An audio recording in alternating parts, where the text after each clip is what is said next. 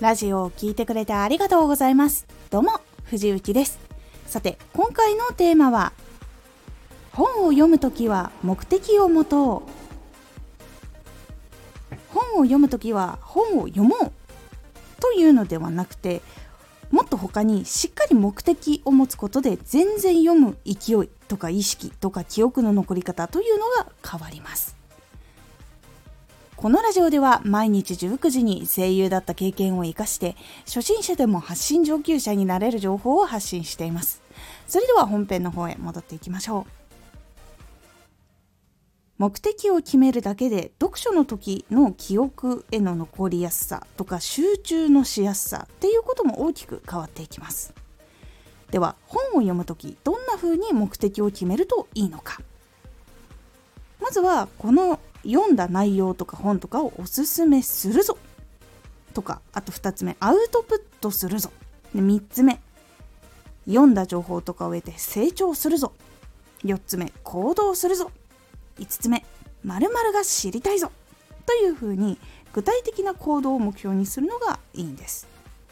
こうできるだけ何々すると断言をする方がいいです。したいは結局行動しないことが多いのでしたいじゃなくてするにするのがおすすめです。そして次やることが決まっているとそのために何をこの本から知る必要があるのか分かるので行動もしやすくなります。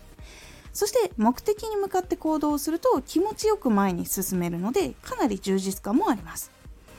そして情報も記憶に残り自分も成長して行動して成長したりアウトプットが増えていくので多くの人の役に立てる。そして自分の発信も増えるなどなど。いいこと盛りだくさんなのでしっかり目的を持って読書するようにしてみてください。それだけでも大きく変わります。このラジオでは毎日19時に声優だった経験を生かして初心者でも発信上級者になれる情報を発信していますのでフォローしてお待ちください。毎週2回火曜日と土曜日に藤雪から本気で発信するあなたに送る上級者の思考の仕方やビジネス知識などマッチョなプレミアムラジオを公開しています有益な内容をしっかり発信するあなただからこそしっかり必要としている人に届けてほしい毎週2回火曜日と土曜日ぜひお聴きくださいツイッターもやってますツイッターでは活動している中で気がついたことや役に立ったことをお伝えしています。ぜひこちらもチェックしてみてね。コメントやレター、いつもありがとうございます。ではまた。